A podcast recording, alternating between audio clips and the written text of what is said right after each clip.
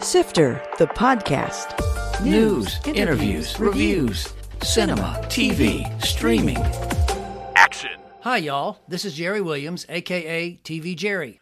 The Oscar nominations came out yesterday. The Power of the Dog, as expected, led with 12 nominations, including Best Picture. Dune had 10 awards, including Best Picture. West Side Story and Belfast each got 7, including Best Picture. And the other Best Picture nominees are Don't Look Up, Drive My Car, King Richard, Licorice Pizza, Nightmare Alley, and Coda, which was my favorite. By the way, my reviews of all of them are on Sifter.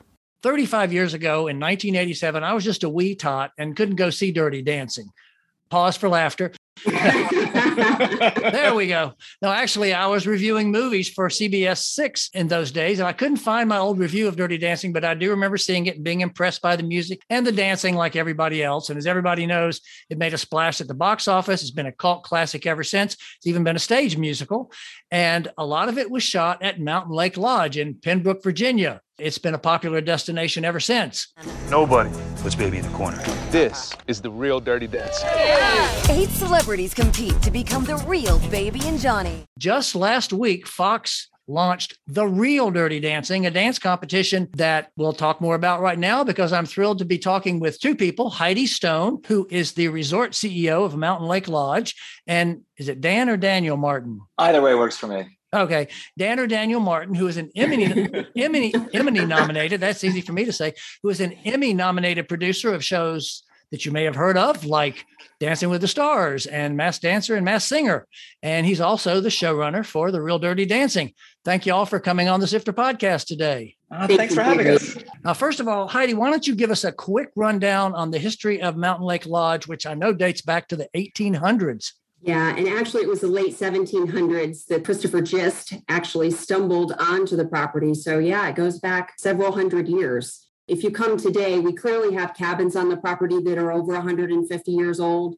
And the big iconic stone lodge that everybody knows was built in 1936. So we're pretty rich with history before Dirty Dancing was ever filmed here. Right. What do y'all do to celebrate the history of Dirty Dancing before this? We'll get to the 35th anniversary, but up until now. Sure. There's Dirty Dancing themed weekends. We have five or six of those a year. But because they sell out at least a year in advance, we have the Kellerman's film package that we have that people can come 365 days a year, and it's all themed Kellerman's uh, special gifts and all kinds of giveaways and a screening of the movie. And so we have special things all year round that you can come to for Dirty Dancing. Great. And I understand if I heard right, that big dancing weekends celebrations are already booked for 2022. Yeah, they were booked a year ago. Wow, that's great. A lot of people want to get outside, and this is a great way to do it. Dan or Daniel, let's switch to you. How, how did the idea for this come about?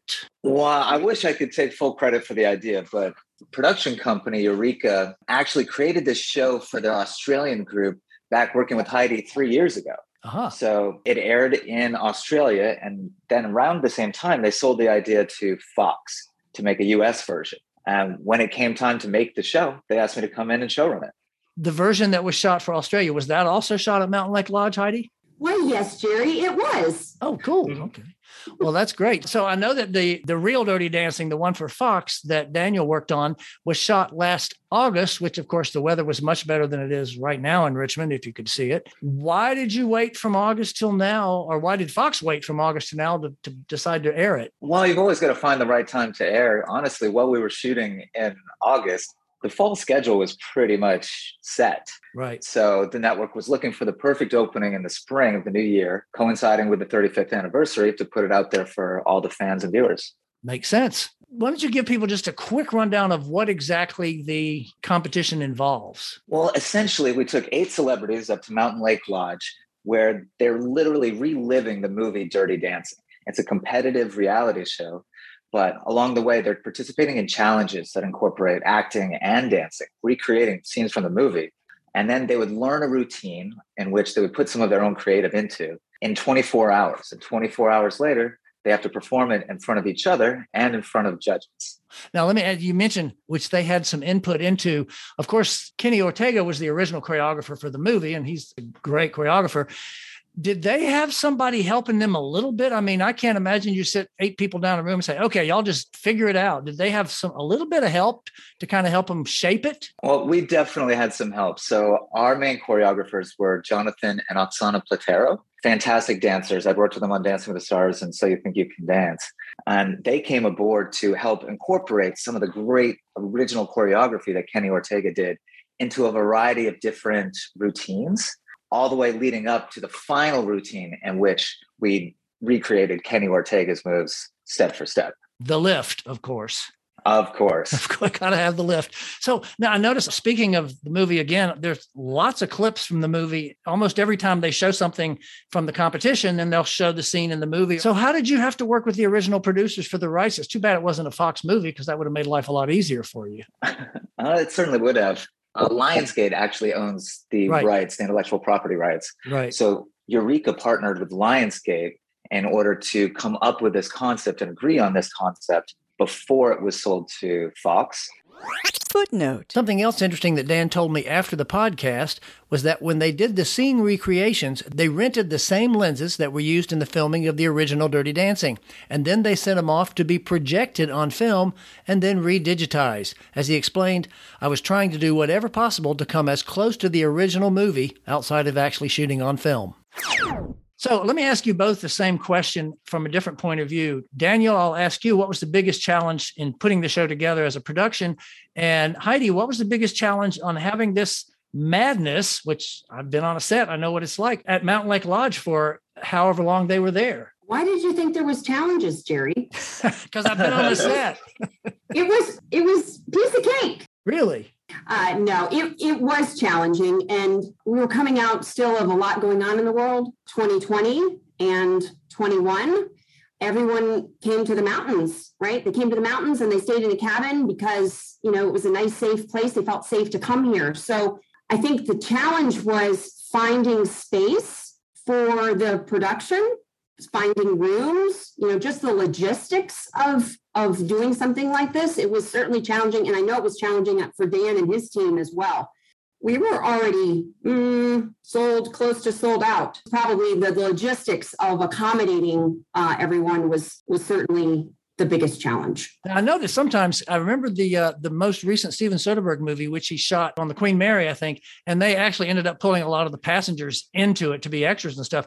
Did you ever get to work with any of the people? Were they standing around gawking, or how did that work out for you? All the guests at the resort were very accommodating. We tried not to trot on their experience too much, and nobody stood around and interfered with ours, but they were all very gracious. So they took time with the celebrities, celebrities took time with them when they had time. And so we definitely had no issues there.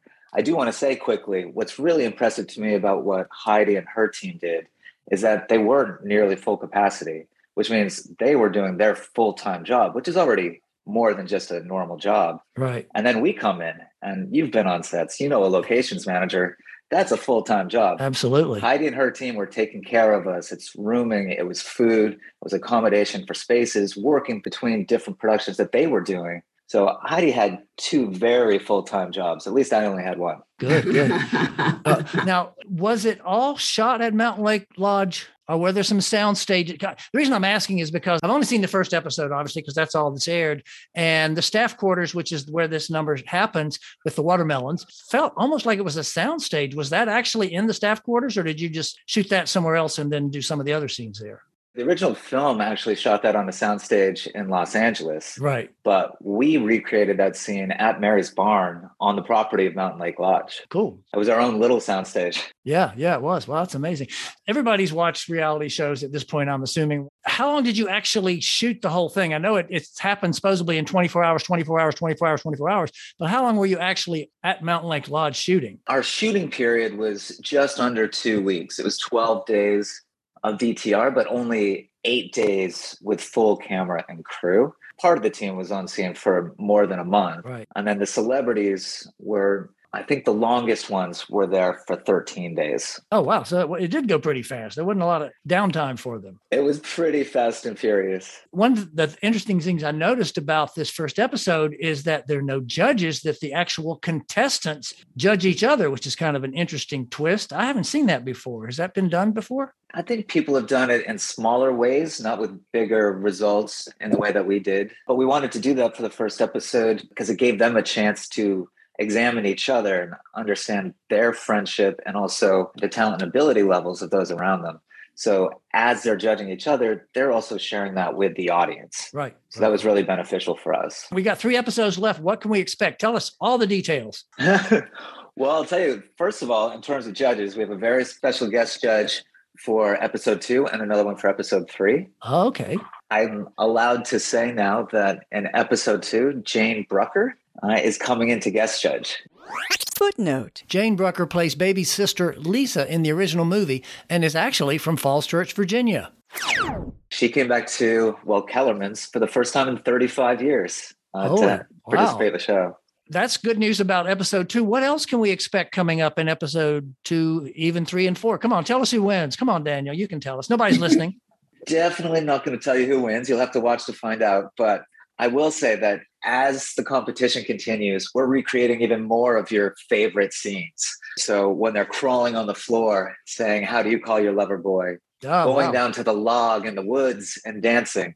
And finally, all coming together in the ballroom for the end of summer talent show where they recreate Time of My Life and do that iconic lift. All four of them won't still be there. Uh, there's only two couples in the final episode. Right, So we okay. go from four down to two. Got it. So th- they'll both perform it, and then the judge or somebody will decide, and you won't tell us who will make that decision at this point. I will tell you because it's really exciting. With Heidi's help and the help of other people in the area, we gathered a lot, like hundreds of really avid, diehard Dirty Dancing fans, brought them into the ballroom. So they actually participated. They watched both performances and then voted on which couple they thought deserved to win. Wow, that's very cool. That's fun. Well, that's a real smart way to do it to get the uh, fans invited. Yeah, you might even see Heidi in that final scene. We'll have to look for you. I'll have my pause button ready just in case. Oh. So, my final question I always like to ask everybody, and Heidi, we'll start with you. What are you watching right now? What's big on your streaming, or what movies have you seen lately? Oh, Jerry, I'm drinking from a fire hydrant right now of all the publicity that is going on from the show. It is on fire. I'm sure. So let me tell you, if I had time to watch TV, the only show I have watched this week is The Real Dirty Dancing. Great. Daniel, how about you? What are you uh, checking out when you have some time? Just to be uh, perfectly open and frank with my answer, the only TV show I've watched this week, other than still working on the edit of some of these episodes, was the newest episode of Euphoria. I, you know, I tried that the first season and it just didn't speak to me. I, I couldn't get into it. Maybe I should try it again. Like, it's a beautiful show. It's so well written and made, but it's a hard show. Like, yeah, it is. Every time I watch an episode, I have to go away and like watch an episode of The Office or something similar, just so I can laugh a little. Generation, which is a similar kind of show. Did you ever see that with the, the T in it is a plus? A very similar show, but for me, for some reason, it worked a lot better. But I don't know if you've seen that. Oh, interesting. I'll check it out. Folks, this has been great. This has been very informative and interesting. I can't wait to see what happens in episode three and four and who actually becomes Johnny and Baby. Thank you both. And um, any final words? It's on Tuesday nights at 9 p.m. only on Fox. There you go. You didn't hear that. It's Tuesday night on Fox at 9. That's great. I guess there's a little echo or something here. All right. Thank you so much. Thank you very much, Jerry. For anyone who missed that, how could you? The show's on Fox on Tuesdays at 9 p.m., with two more shows left in the series. You can also catch up when it streams on Hulu. From one beautiful mountain location to a whole festival that celebrates Virginia's natural beauty, the RVA Environmental Film Festival. And first, we're going to talk with Tamara Smith.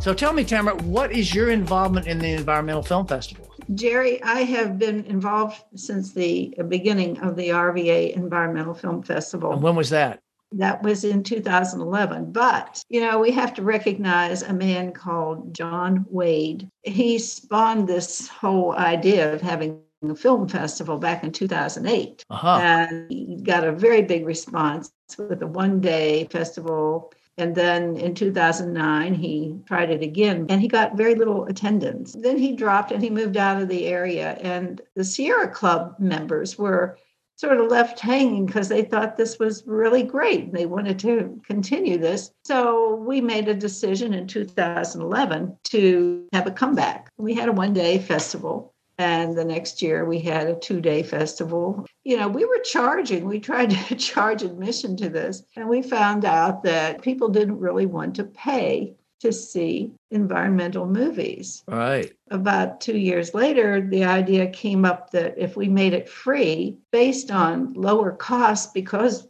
we were nonprofit, it would be much more rewarding to us and would increase attendance from about 300 people attending to over 2,000 in one week. Wow.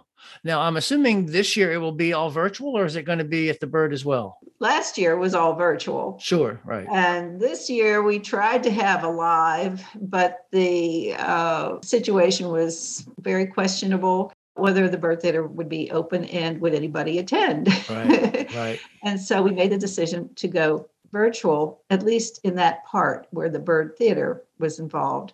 We have some films that are being played live, two at Henrico County Library, one at St. Stephen's, and one at the University of Richmond, which will be live uh, screenings. What is the best website? What is the uh, best place to find out more information? rvaeff.org. And you can read all about our history, about the sponsors, and the films. Most important, the films. Now, I know you gave five awards. How many entries did you actually have? I think we had about 13 entries. Great. Okay. Okay. Yes. About four years after we started the film festival, we invented the film contest. The first place uh, award has been announced, and we're going to talk to some of those creators in a few minutes. But right now, we're thrilled to have Nick Garnhart with us. Welcome, Nick. Thank you. Happy to be here. The birds of Richmond, Virginia need our help. Every day, they face more and more risks due to humans. What was the name of your movie? Uh, canaries in the coal mine. Which is kind of an interesting, uh, well, we, we know what that means, obviously. So, who are you? I think you look like you might still be a student, or you're right out of school if you're not. Yeah, I'm in my senior year of college at Virginia Commonwealth University. Okay. Majoring in what? Um, my uh, major is actually in the art school um, within communication arts, but I have a minor in environmental studies. Oh, great. Well, it's perfect for making something like this. Give us the basic premise of your, it was four minutes, right? Four and a half minutes? Yeah, um, the premise is all about birds, about the adversities that birds in Richmond are facing, um, due largely to human involvement, why birds are necessary for the environment, um, how they aid the ecosystem and humans alike. And then lastly, my film talks about uh, what individuals can do to kind of make a difference in their local ecosystem to help birds. You must have had a lot of patience. How long did it take you to shoot this? Because you must have had a lot of patience because you've got a lot of incredible shots of birds doing stuff. And I know you don't just walk out and find a bird doing that. You got to hang around or maybe hide in the bushes. There was a lot of hiding in the bushes. yeah, I went on a couple different outings um, on my own with um, some of my peers. And then I actually created this film as part of a class. The course was called Conservation Filmmaking. And you're the narrator, I'm assuming, right? Yes, yes, I am. What do you plan to do when you graduate? Do you have any jobs lined up yet? The question everyone wants to know. Um, right, right. Yeah, I'm actually going to be working on an organic farm um, in Northern Virginia. It's called Moutoux Orchard. Yeah, they're a great group of people, um, have a really great community, and really care about the environment. So I'm excited Terrific. to be here. So I am now thrilled to be here with two of the creators of Headwaters Down that did win first place, Justin Black and Will Gemma. From the Blue Ridge to our hometown, this is the story of the James River. From the headwaters down.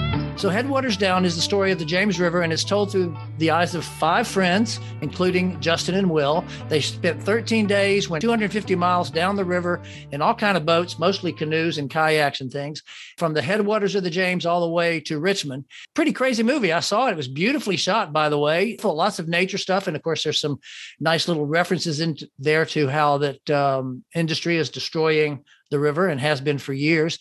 Uh, so, first of all, Justin and Will, I think, Will, judging from the credits, you kind of wrote some of it while you were there. And then I noticed there were some segments in the documentary that were very poetic, and you were standing there saying them.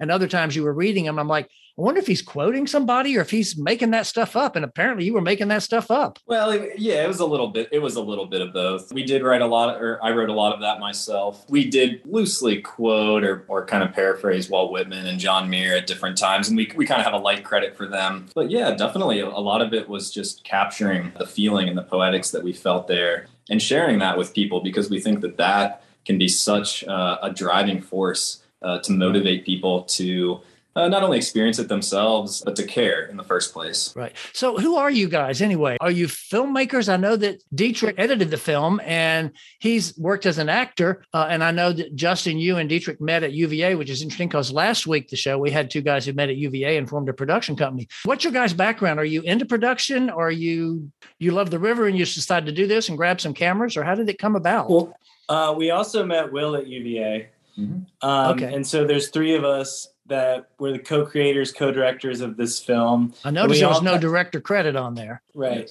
So we all kind of collaborated all the way through with this production, which is pretty unique. I have some background in uh, film production. I worked on locations for a bunch of films in the Richmond area. Right. But I kind of got out of that to focus on music. And that's sort of what I brought to it is the soundtrack. You know, we wanted to be listed as co-directors or right. co-creators. Right. You know, we've made a lot of short films in the past, but this is kind of our first real effort into filmmaking. Oh, cool. Well, it's, it's pretty impressive. It's pretty amazing, I tell you, because uh, as somebody who was a director for my whole career, it must be interesting to have three people when you get to a decision of like, okay, are we going to do this? Or are we going to do this?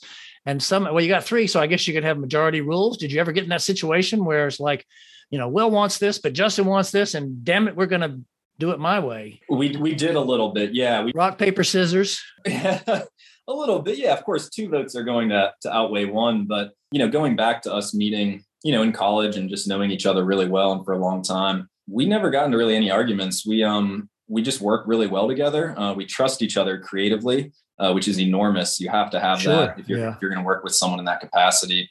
And then we also weren't afraid to, t- to try things out, even if it was going to take more time. So, what made you to say, okay, we're going to make this trip and we're going to make a documentary out of it? We had done some canoe trips on the James in the past. We decided, hey, let's do that trip that we've always wanted to do, which is go all the way from the beginning of the James all the way to our hometown in Richmond. You know, we wanted to try to tell the story, the living story of the river from an environmental standpoint, you know, as well as just from a recreational and, you know, try to tell the story of camaraderie and friendship. Right. There's a uh, joke in the business. I don't know if you've ever heard this where they talk about available light, which usually means use the light that's available. But some people say that means they use every available light on the truck, which means they bring out way too many lights. Y'all didn't have that, but you had available camera. I know there were DSLRs, obviously, you shot with. You had drones, you had GoPros.